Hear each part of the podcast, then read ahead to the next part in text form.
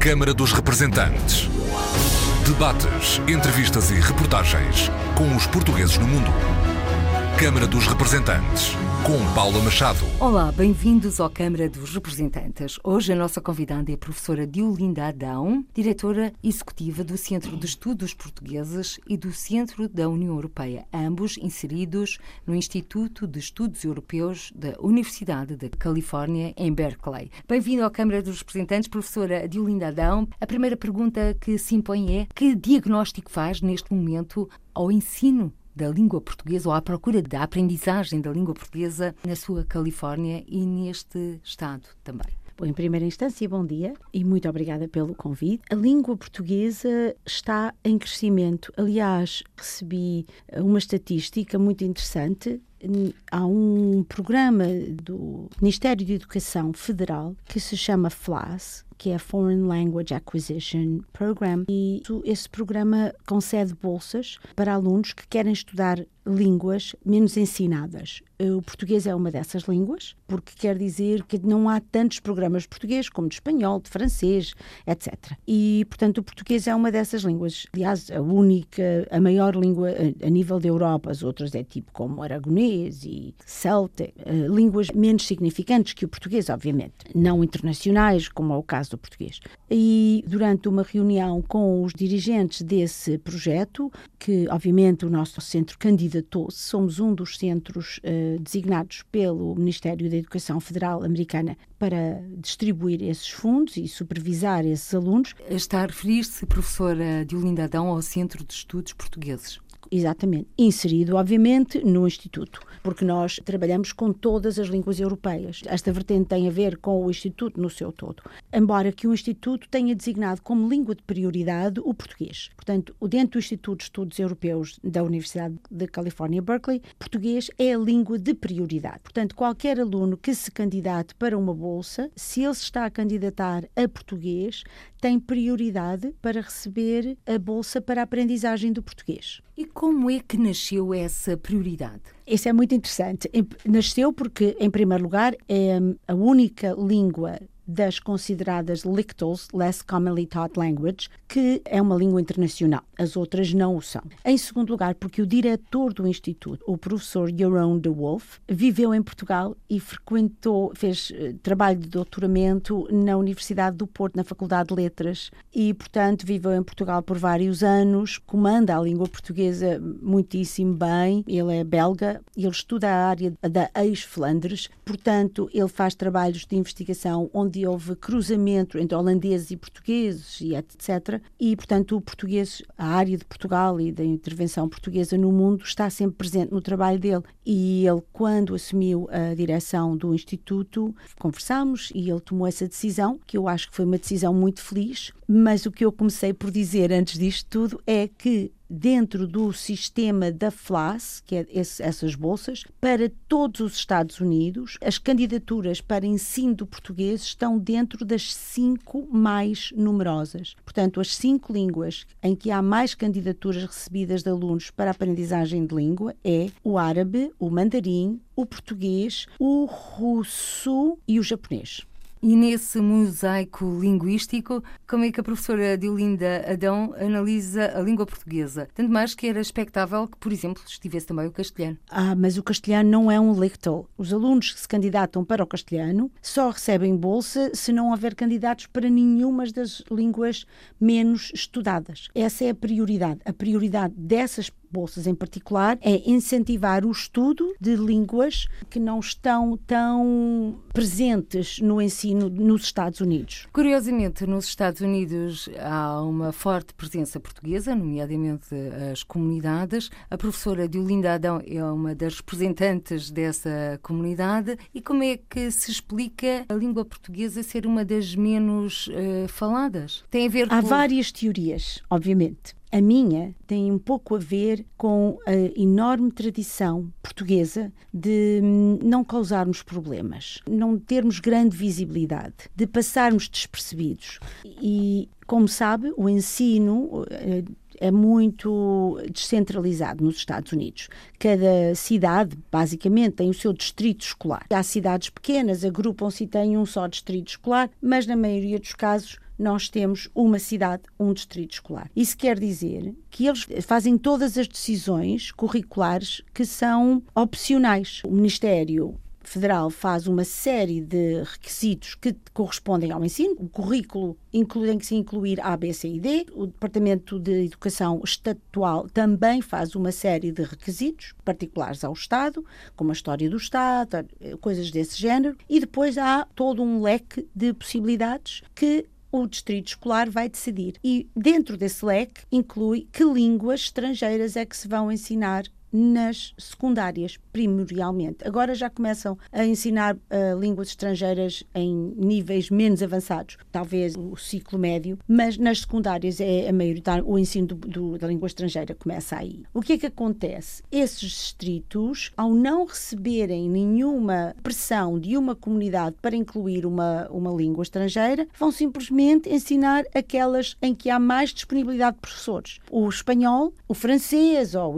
ou o alemão, mas normalmente era o espanhol, o português. Se havia uma presença italiana muito forte e eles faziam pressão, era o italiano. Portanto, realmente, se nós há 20 anos ou 30 anos ou 50 anos, quando foi o fenómeno dos capelinhos, tivéssemos começado a fazer pressão para o ensino do português, hoje seria o português que estava a ser ensinado a par com o espanhol. É impossível nos Estados Unidos substituir o espanhol. O espanhol vai sempre estar no currículo. É a segunda língua dos Estados Unidos. O espanhol é a segunda língua dos Estados Unidos. Portanto, isso é nosso objetivo é que o português seja ensinado em conjunção com o espanhol. Isso está a acontecer porque finalmente as pessoas estão a engajar-se politicamente.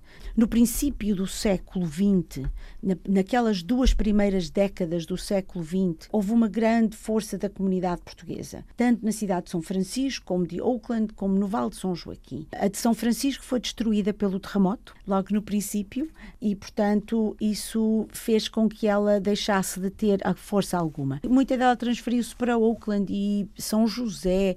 Aliás, que eu saiba, a primeira mulher que foi presidente de Câmara de uma cidade da Califórnia foi uma senhora portuguesa que foi presidente da Câmara da cidade de São Leandro, que é uma cidadezinha vizinha a Oakland. A comunidade era fortíssima. Há inúmeros exemplos do poder dessa comunidade, mas o ensino do português não era prioritário. Era prioritária a integração era prioritária a integração, exatamente. O desenvolvimento económico era prioritário e hum, a implantação de estruturas religiosas era prioritário. A educação nunca foi uma das grandes prioridades da comunidade portuguesa. Talvez porque, como falavam português, não sentiu essa necessidade de que esta fosse uma língua oficial Exato. integrada nos currículos. Aliás, era a língua deles e eu não sei se ele. Era a língua que falavam em casa. Exatamente. A língua de origem. E, e, e, até certo ponto a língua em que eles podiam comunicar quando se queriam defender de outros que não a entendiam. Portanto, se calhar até havia aí um bocadinho de resistência. Depois houve um momento em que os pais deixaram de falar português para os filhos. Entramos nos anos de MacArthur Years, os famosos anos de McCarthy, em que ser estrangeiro era um problema. Segunda geração. Exatamente. E não foram só os portugueses portugueses. Aí os italianos perderam completamente a capacidade. A identidade. Exato, a identidade linguística, porque os pais temiam que se os filhos falassem a língua deles, a língua materna, iriam ter sotaque em inglês e eles não queriam que os filhos fossem vítimas de discriminação. Tal como eles, tal eh, como eles, eles eram. Tinham sido. Oh, e, e, e continuavam a ser. E sentiram na pele. Então queriam que os filhos falassem inglês perfeitamente não compreendiam que numa criança se pode introduzir N número de línguas e elas vão falá-las todas perfeitamente. Mas também Mas, na altura a imigração portuguesa era diferente da que é hoje. Sim, sim, sim, e também sim, temos que analisar também no contexto Tudo... histórico, não, eu, conjuntural. Eu, nós todos eh, não estamos a apontar o dedo a ninguém. Possivelmente nessas situações nós faríamos exatamente a mesma coisa. Só que as pessoas têm que resolver os seus problemas e as suas questões da forma melhor. Fazia parte da, da coragem que os fez ter saído de casa. Exatamente, que... e também fez parte do levar a casa às costas, entre aspas, Exatamente. e criarem pequenos Portugais nos Exatamente. países de acolhimento. Exatamente, isso era muito importante. Nós temos que perceber, quem está bem no seu país de origem não se muda para nenhum lado. Exceto por razões amorosas, professora Pronto, Dilina essa é outra história. Mas, mas eu digo em massa, não é a imigração que tivemos e que continuamos, e que continuamos a, ter. a ter até certo ponto. Portanto, o grande ditado é quem está bem não se muda, porque quem está mal muda-se, não é? Portanto, eh, isto são pessoas que tiveram a coragem de sair do seu espaço de conforto, na maior parte dos casos para melhorar a vida deles e a vida, a vida dos seus descendentes, dos seus filhos, e que tinham que recriar qualquer coisa que os fizesse sentir confortáveis. Eles reconstruíram esse espaço de conforto. Aliás, também é notório nas imagens que nos chegam das próprias vivências das moradias, das casas, do estar, até próprio da restauração, não é? Em que os portugueses dão cartas em várias partes do mundo. A professora Diolinda Adão disse há algum tempo que a integração afastava os lusodescendentes das suas raízes portuguesas. Ainda mantém esta posição e recordo que eh, manifestou este sentir corria o ano de 2011 maioritariamente estamos a falar no passado. Pelo menos no estado da Califórnia, e essa eu, eu tenho que frisar isso, essa é a realidade que eu conheço, embora eu conheça a costa leste e a realidade das comunidades lá, mas é um conhecimento superficial. Portanto, a área que eu conheço é a Califórnia. Não há questão de integração. Os portugueses estão integrados, completa, absolutamente. Nós temos locais onde há muitos portugueses, cidades onde há muitos portugueses, mas isso não quer dizer que eles não estão perfeitamente integrados na sociedade americana, hoje em dia a concorrer para câmaras municipais, que não estão a, fazer parte de várias organizações locais. A integração dos portugueses na Califórnia não é algo que está por vir. Aliás, eu acho que foi o Estado dos Estados Unidos onde ela se foi fazendo naturalmente. naturalmente. Há alguns espaços que foram ficando, particularmente em relação à agricultura, mas até aí nós temos noção que, os, que a área da agropecuária já foi esmagadoramente, maioritariamente, em mãos portuguesas. Não estou a falar só da produção, mas depois do, do processo, de todos os fornecedores para toda a atividade. Isso talvez já não seja assim. Talvez a presença portuguesa já não seja tão forte. O que tem razão de ser. Estamos em segundas, terceiras gerações, pessoas com outras, outras ambições, outras possibilidades de escolha. Porque é, esse, eu acho que é a chave, é nós termos possibilidade de escolha. Só que isso vai causando um afastamento. É, é inevitável. Nós temos uma comunidade enorme, italiana que é imensa no estado da Califórnia e, no entanto, eles hoje têm uma única organização, basicamente, que é o Knights of Columbus, que hoje em dia a presença deles resume resume-se a fazerem almoços ou jantares uma vez por mês no clube e fazerem aquelas paradas, como eles dizem, como se chama nos Estados Unidos, de celebração do dia de Colombo, o aniversário de Colombo. E nós celebramos por nossa e... parte o dia de Portugal, mas também celebramos mas, as mas, festas do Divino Espírito exatamente. Santo. Exatamente. Nós temos mais de 100 festas de Espírito Santo em toda a Califórnia, o que não tem nada a ver com as outras comunidades que tanto os irlandeses como os italianos celebram um ou dois dias, o São Patrício, o Colombos e pronto, e o e resto. múltiplas iniciativas, eh, nomeadamente levadas a cabo por várias associações portuguesas, desde festivais, uh, tertúlias culturais, Exatamente. de e, tudo um pouco. E se por um lado as pessoas pensam que as sociedades, as associações tradicionais estão a desmantelar, os jovens não estão interessados, estão a desenvolver-se noutras associações, outro tipo de associação. Há outras que estão nascendo, como os jovens portugueses em tecnologia e, e no Vale de São Joaquim, do Silicon, uh, na Vale de Santa Clara e São José, como uh, palcos. Portanto, as energias estão a evoluir de outra forma. Não quer dizer que seja melhor ou pior, mas é uma evolução normal da sociedade. As sociedades estão sempre em movimento e as comunidades devem estar sempre em movimento. Então, para a professora Diolinda Adão, não existe propriamente uma crise do movimento associativo português na Califórnia.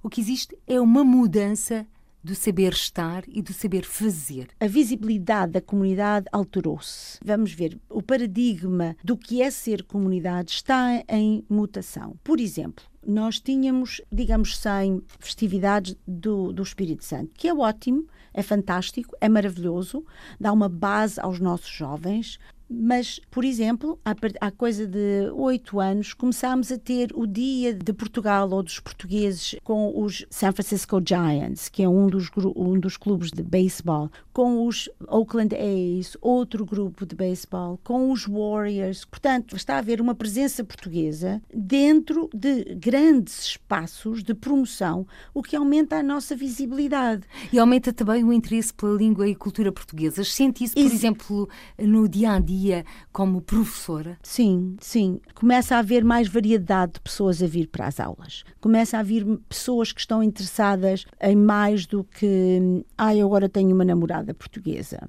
ou estou a pensar casar, ou gosto muito da música brasileira. Anteriormente, 30 a 40% das pessoas, eu estou a falar a nível universitário, em que há uma escolha, em Berkeley ensinam-se mais de 50 línguas diferentes. Portanto, a escolha é muita. E o facto de nós termos, as pessoas dizem, ah, só tem cento e tal alunos a estudar português. Sim, mas entre 30 e mil alunos é muito pouco. Sim, mas a escolha também é muita. E há muitos desses alunos que não estudam língua estrangeira nenhuma. Ou seja, esse desconhecimento também nos leva às vezes a fazer interpretações que não estão corretas. Exatamente. exatamente. Tem que se fazer, uh, no fundo, a comparação exatamente. entre o universo de Exato. línguas que são ministradas e o universo de alunos que as procuram. Exatamente. E que têm a possibilidade de ter um bocadinho de tempo livre para estudar uma língua de opção. Porque ah, as propinas são muito caras, os alunos são obrigados a fazer um certo número de disciplinas e estudar uma língua dá muito trabalho. Portanto, um aluno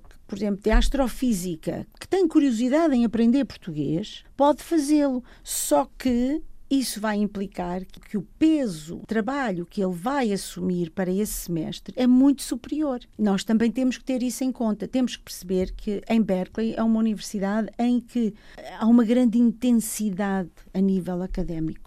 Se uma pessoa que visita a universidade vai ver que as pessoas estão a estudar por todo o cantilado e entram em grande desespero, por vezes demasiado. Aliás, eh, temos alunos que cometem suicídio. Tal é a pressão. Eu não, não estou a dizer que isso é bom, também não é mau, não sei se é ou não Está é. Está a constatar. Estou a constatar. O que acontece é que estes alunos muitas vezes têm muito desejo de estudar uma língua, portuguesa ou qualquer outra, só que o tempo não estica. E As exigências têm, académicas exato, não, não permitem. permitem. Exatamente. Portanto, temos que ver que dentro desse paradigma, dentro dessa realidade, termos 160, 170 alunos a estudar português, houve um determinado momento em que 90% deles vinham para as aulas de português porque gostavam de música brasileira, porque estavam a, a fazer uh, qualquer tipo de atividade ligada à cultura brasileira, isso era uma, uma forte. Brasil, o grande país, país impulsionador da promoção e da difusão da língua portuguesa. Exatamente. Com sotaque Não sei, eu, eu acho que nós temos que pensar as alterações políticas que a língua portuguesa sofreu através dos anos, alterações essas efetuadas em Portugal, em diversos momentos, porque nós, os nossos antepassados, sentiam a necessidade de afastar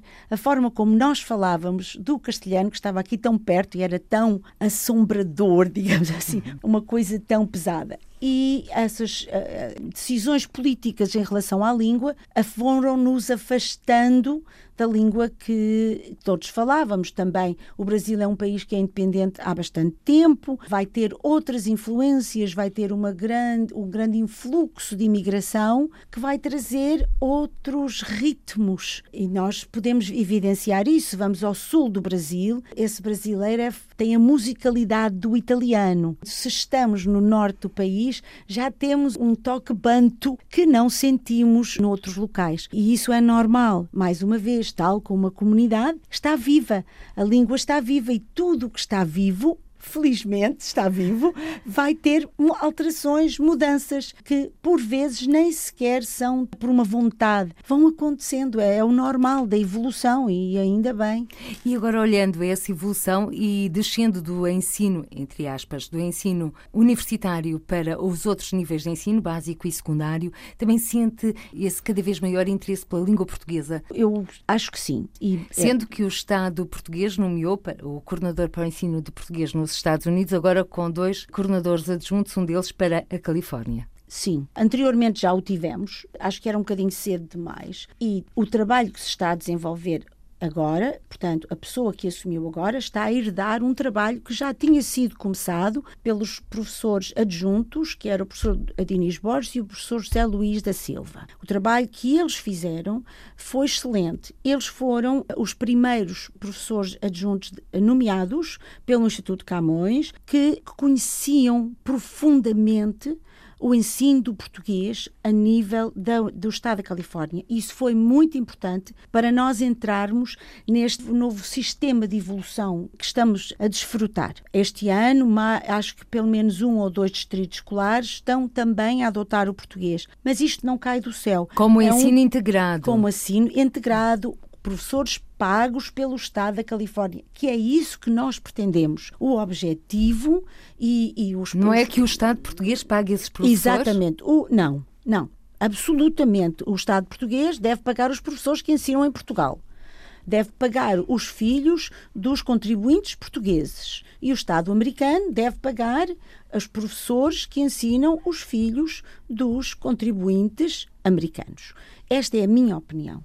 E nós não, não teríamos o progresso que temos hoje se não fosse a concentração precisamente desse objetivo pelos dois professores adjuntos que fiz, desenvolveram esse trabalho em parceria também com a Luso American Education Foundation, que há muitos anos está a, a, trabalhar voluntariamente para esse fim. Aliás, Fundação Luso-Americana para a Educação, que a professora Diolinda Adão disse o nome em inglês, mas do qual Peço também desculpa. foi presidente. Sim, eh, e, e neste momento o presidente é o professor José Luís da Silva e está muito bem entregue. Portanto, isso permitiu, com o conhecimento de, de causa porque ambos eram professores da secundária, o professor uh, Diniz Borges na cidade de Tulare e o professor José Luís da Silva na cidade de São José, ambos responsáveis pelo aumento do ensino da língua portuguesa nesses distritos escolares de uma forma completamente inacreditável. A língua portuguesa, que é bom também recordar que na Califórnia era ensinada e continua a ser a nível do ensino paralelo, portanto, fora dos currículos e fora do horário escolar, ou seja, que obriga que quem queira aprender a língua portuguesa, nomeadamente os mais jovens, abdiquem das suas brincadeiras e também de algum do seu tempo livre. E não só, e de atividades extracurriculares escolares porque os alunos não podem, por exemplo, fazer parte do grupo de teatro da escola porque têm escola portuguesa. Os alunos não podem jogar futebol ou basquetebol, ou seja, jogo de desporto, porque têm que ir para a escola portuguesa. E depois o aproveitamento. Não se aprende uma língua uma vez por semana, duas horas. Não é possível. Nós temos que perceber que já não estamos no momento em que esta é uma língua de imersão. Aquelas criancinhas que estão ali a aprender o beabá português vão para casa e falam com os pais e com os primos e com os irmãos em inglês. Não há imersão. Isso é uma realidade que já não existe. Portanto, o trabalho das escolas comunitárias é um trabalho magnífico. Ah, eu própria participei num desses projetos. Só que a forma do ensino não é mais adequada para a aprendizagem de uma língua que é, em realidade, uma língua estrangeira. Ou seja, a metodologia tem de ser mais apelativa. Não só. Obviamente que não só a metodologia, também os manuais, os manuais, tudo, tudo, mas mesmo com tudo da melhor qualidade, uma, duas horas por semana não, não, não é assim que se aprende uma língua. A língua aprende, eu não sei se tem noção disso, mas certamente a sua mãe e o seu pai disseram mamãe e papá milhões de vezes antes que, uh, que dissesse mamãe e papá a repetição é faz parte da imersão, não é? E, e portanto, ao faltar isso, o facto de, até mesmo em muitas escolas, por exemplo, nos chamados community colleges, em que por restrições financeiras as línguas estrangeiras são ensinadas duas horas e meia, duas vezes por semana. Aliás, essa é agora uma das lutas do Estado português através do Camões, que os fundos cheguem também para a aprendizagem da língua portuguesa. Exato. Ora, isso é um gravíssimo problema, porque essa estrutura dos community colleges, eles estão um bocadinho entre as secundárias e as universidades. E servem um público muito diverso. Desde os meninos que estão a, a ser homeschooled, portanto, os meninos que estão a estudar em casa, mas que precisam de uma língua estrangeira, vão tirá-la lá, ou que estão em algumas escolas que não oferecem línguas, porque são escola core schools, que só vão ensinar eh, as matérias básicas, matemática, ciência Geografia, História e Inglês, não é? Portanto, temos meninos, eu digo temos porque eu ensinei num community college por muitos anos. Foi aí que começou o seu percurso? Não, não o meu Bom. percurso académico, mas não o meu percurso de ensino. Eu comecei o meu percurso de ensino numa, no que nós chamamos middle school, uh, por acaso no privado, entre o sétimo e oitavo ano letivo. E aí é ensinado em blocos, duas horas e meia, duas vezes por semana. Até isso é ineficiente para alguém aprender uma língua estrangeira, que é o português, na Califórnia. Tem que haver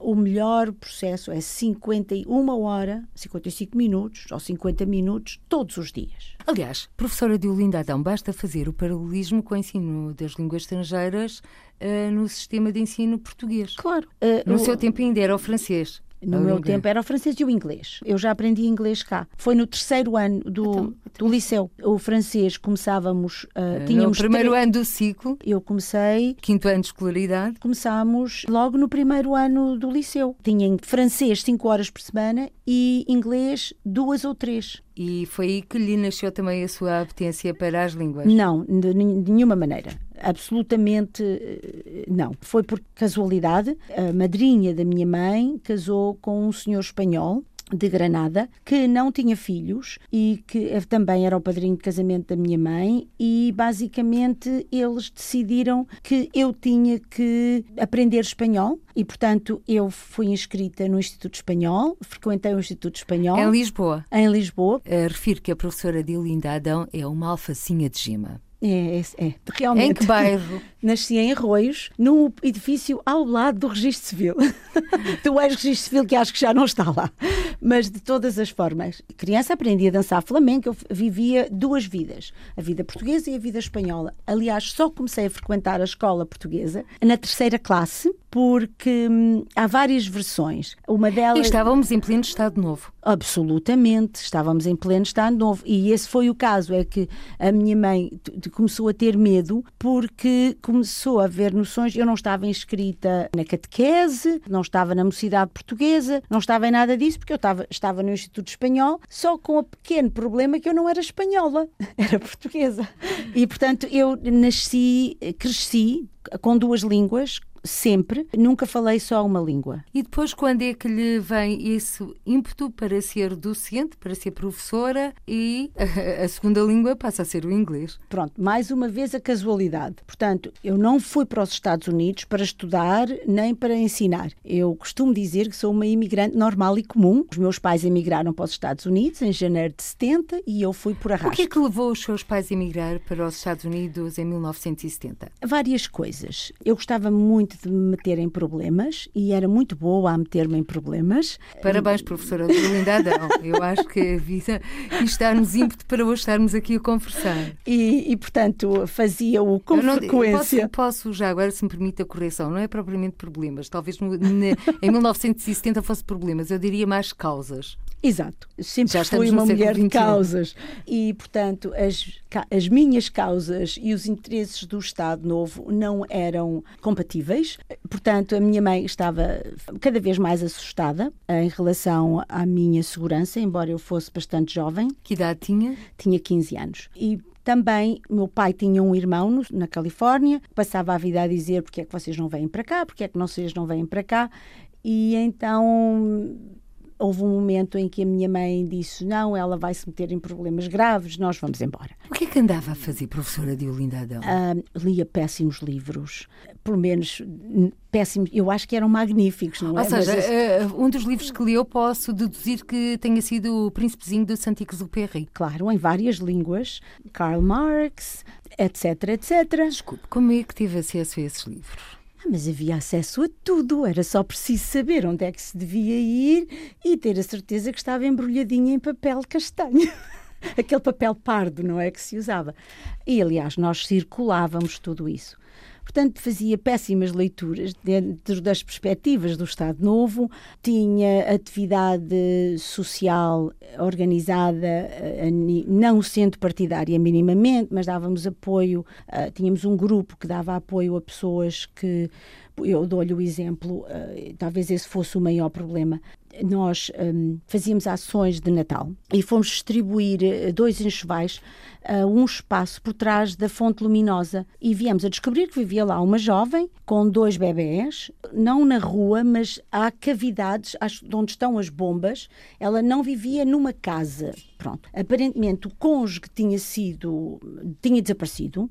Nós supomos que ou para uma casa de segurança do Partido Comunista ou pior. Viviam num quarto alugado, no momento em que ele desapareceu, a senhora da casa, não, não, vai-te embora porque eu não quero aqui problemas na minha casa. Quando nós, um grupo de seis raparigas, todas colegas, nós decidimos que tínhamos que fazer alguma coisa e levar em cheval estas crianças que dormiam em gavetas de cómoda, basicamente na rua, não era suficiente. Então nós, as seis, decidimos que iríamos passar a ir a pé para casa da escola e juntávamos o dinheiro dos transportes e passámos a comer só metade do almoço. Naquela altura era servido na cantina e podia-se comer meio almoço, que era a sopa e mais não sei quê, ou o almoço completo, que era o conduto e tarará. Portanto, nós passámos todas a comer meio almoço e a, e a, ir a pé para a escola e para casa, sem dizer nada aos nossos pais. Juntávamos o dinheiro e dia sim, dia não, íamos ao local de residência da menina, da jovem, e levávamos-lhe comida,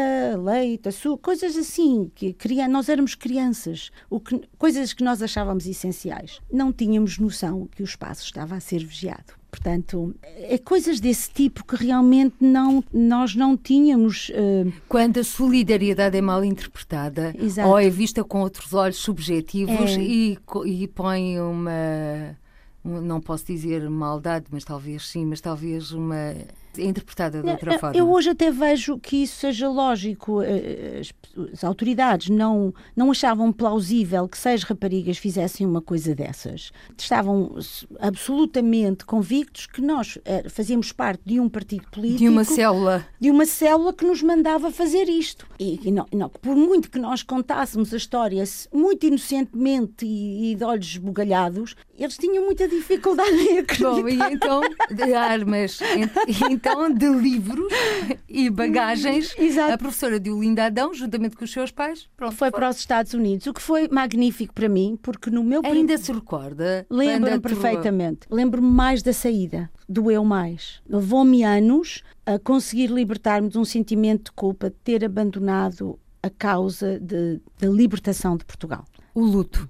Exato. Demorou. Esse luto levou anos e, e foi doloroso. Esse, portanto, lembro-me da partida, lembro-me da chegada. Nós fomos num sábado de manhã e chegámos lá nesse mesmo sábado. E, na, eu, portanto, eu fui às aulas aqui em Lisboa na sexta-feira e fui às aulas em Albany, Califórnia, que é mesmo ao lado de Berkeley, na segunda seguinte. Eu não perdi um único dia de aulas, já estava inscrita, fui às aulas e nesse dia houve uma ameaça de bomba na casa de banho da secundária e nós fomos todos evacuados e eu vim a saber que era para uma manifestação anti-Vietnã, na qual eu me integrei imediatamente e a minha mãe ficou muito preocupada porque uh, viajou, abandonou tudo o que ela amava na vida para me livrar desses possíveis flagelos e, como se diz em bom português, tirou-me da cadeia, meteu-me no hospital, basicamente. Ou seja, era mesmo o seu karma. Eu julgo que nessa altura a sua mãe já estava a fazer as contas a outros países, que tal o Polo Norte? ela não deverá não sei, mas, é... dramático para os seus pais, as suas vivências. No entanto, acho que eh, hoje, olhando o percurso de vida, devem sentir um grande orgulho. Espero bem que, que sim. Onde, pelo menos deu-lhes motivos para viverem aventuras que nunca teriam se não fosse a professora de Olinda Sim, mas, mas, temos que ter noção que o que mais o que mais me é muito difícil. Essa transição é muito difícil. Embora que o meu pai fosse trabalhador cá, ele, ele era tipógrafo e estava habituado a trabalhar nesse, nessa situação. Ele, o, o, trabalho nos Estados Unidos foi muito difícil para ele, a adaptação foi muito difícil. Ele, ele perdeu toda a pele das mãos eh, porque mesmo com luvas, a violência das máquinas, de ter que acompanhar as máquinas, era tal, o ritmo era de tal forma que as pessoas não têm noção o que é realmente o processo de imigração eu tenho a certeza absoluta que se os meus pais e muitos outros tivessem a possibilidade de regressar durante os primeiros três meses, se não um ano, o teriam feito. Só que era impossível, o regresso era impossível. Portanto, e talvez isso seja uma das nós a pessoa que nós acabamos por ser é uma coleção das nossas vivências. E é, eu sou fundamentalmente pró apoio a qualquer comunidade imigrante, porque eu sei que ninguém sai do seu território se isso não for muito importante para eles. Nós não estamos a falar de pessoas com cursos universitários que têm um trabalho garantido do outro lado do planeta. Não é isso que estamos a falar. Nós estamos a falar para pessoas que não têm noção do futuro que vão ter, mas que mesmo assim arriscam e arriscam porque não têm outra opção. Esse trauma é um trauma que é duradouro. E, para os nossos ouvintes portugueses, muitas vezes muito pouco respeitado pela comunidade que eles deixam. Nós voltamos a Portugal e ouvimos continuamente as pessoas portuguesas, e eu ouço porque não se nota muito um sotaque de quem está imigrada há tanto tempo, tenho noção disso, e continuamente eu ouço: ai, agosto, que horror, vêm os imigrantes. Não é propriamente uma praga. São... Mas é um estigma. É um estigma. É um estigma, e, e isso é um pouco perturbante ouvir que os imigrantes que lá fora lutam contra a discriminação também são discriminados no seu próprio país. Ainda sente essa discriminação? Absolutamente. Nos dias de hoje? Absolutamente. Absolutamente. Eu já fui convidada para fazer palestras em locais que, quando as pessoas sabem que eu não fui para lá como profissional nem como aluna, que sou uma simples imigrante, que uh, os músculos faciais ficam tensos, porque eu percebo que eles de repente entraram, mas ai meu Deus, eu convidei uma imigrante para ir fazer uma palestra na, na minha universidade. Já não tanto, mas era extremamente comum há 10, 15 anos. Agora as coisas estão a melhorar nos ligeiramente. Nos Estados Unidos. Cá. Cá? Cá. Não nos Estados Unidos, nunca pois. nos Estados Unidos. Cá. O meio académico dos Estados Unidos é muito internacional. E era isso, isso que eu lhe ia perguntar, acontece. porque de repente lembrei-me do caso DACA uhum. uh, o programa lançado por uh, Barack Obama para proteger os filhos de quem imigrou ilegalmente, os uhum. indocumentados, para os Estados Unidos. No entanto, fazem descontos e lá estão integrados. Pagam mas, impostos. E pagam impostos. E correm o risco de, hoje em dia, serem deportados. O programa, entretanto, foi suspenso, mas nada lhes garante que não possa acontecer Exatamente. o regresso a uma terra que nunca viram, até porque alguns nunca deles viram. já nasceram é, em terras é, norte-americanas. Este, este programa é quase mesmo mesma, é, estamos quase na mesma base, mas é ainda pior do que o programa de repatriação, que, que foi um, um, problema nos Açores, porque houve tantos repatriados de repente, porque foi um programa que foi retroativo, digamos, e, e foi muito complexo, há coisa de uns 25, 30 anos. Só que estes jovens não cometeram nenhum crime. O programa maioritariamente abrange crianças que foram transportados em bebés para os Estados Unidos, crianças de colo, ou com menos de 2 ou 3 anos, que vieram para os Estados Unidos sem realmente terem noção que lhes estava a acontecer, que nunca viveram no país de origem e que não têm nenhuma ligação ao país de origem, que não seja a, a, a, ligação afetiva que todos os imigrantes e filhos deles têm ao seu país de origem. Professora Diolinda Adão, eh, já contactou ou tem contactos de portugueses que estejam nesta situação? Não, não conheço nenhum portugueses que estejam nessa situação. No entanto, a garantia... Mas existem.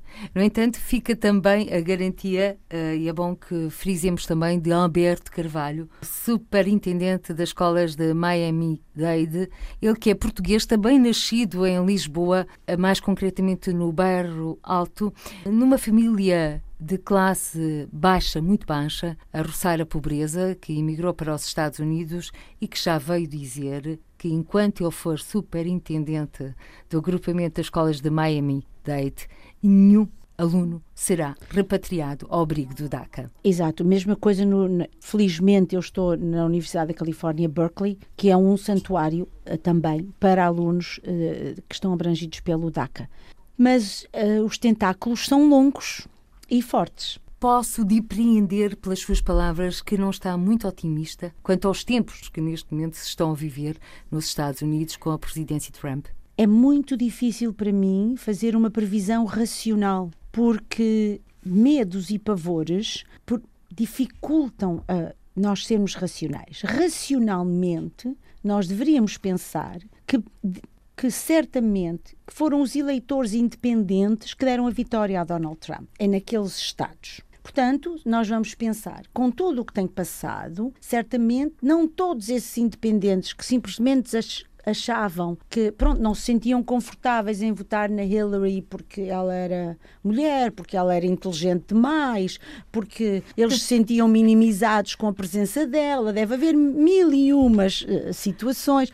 A, a, que, a que era mais partilhada era que uma mulher que não conseguiu prevenir que o marido tivesse amantes não seria capaz de dirigir um país, o que eu acho absolutamente incrível, penalizar uma mulher pela conduta do marido. conduta do marido, como se isso dela fosse culpa, está fora de qualquer nível de interpretação e eu não vou, uh, não, não vou ir por aí. Mas que pelo menos 50% desses eleitores independentes pensem, se calhar eu pensei mal, se calhar arrisquei, arrisquei mal. Isso é o que nos diz a razão, mas os medos, a emoção, não nos permitem ser tão analíticos e eu estou realmente muito ansiosa. Professora Diolinda Adão, estamos a caminhar a passos largos para o final desta conversa aqui no Câmara dos Representantes.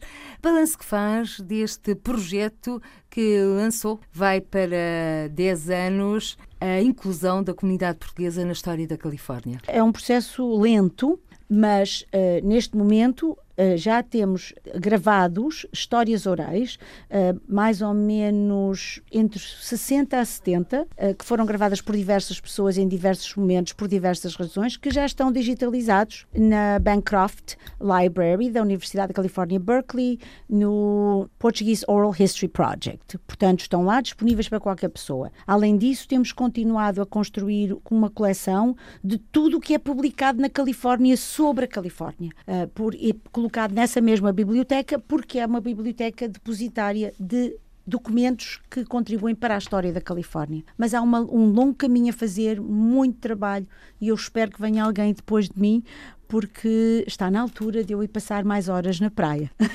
Muito obrigada, professora Diolinda Adão, hoje a nossa convidada do Câmara dos Representantes. Obrigada e boa tarde. Câmara dos Representantes. Debates, entrevistas e reportagens com os portugueses no mundo. Câmara dos Representantes, com Paula Machado.